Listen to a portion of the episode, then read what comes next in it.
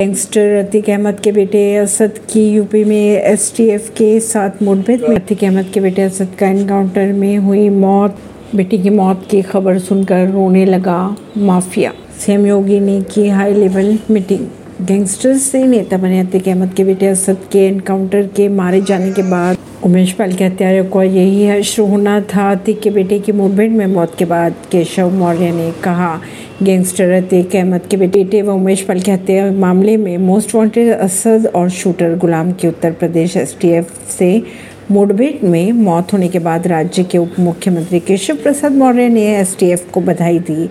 मौर्य ने ट्वीट कर कहा कि वकील उमेश पाल और पुलिस के जवानों के हत्यारों का यही हश्र होना था। कोविड 19 के नई लहर का सामना कर रहा है सिंगापुर। बिहार के पूर्व सीएम जितन राम मांझी ने अमित शाह से की मुलाकात। बोले, एनडीए में नहीं जाएँगे। ऐसी खबरों को जानने के लिए जुड़े रहिए जनता सरिश्ता पॉडकास्ट से। परवीन दिल्ली से।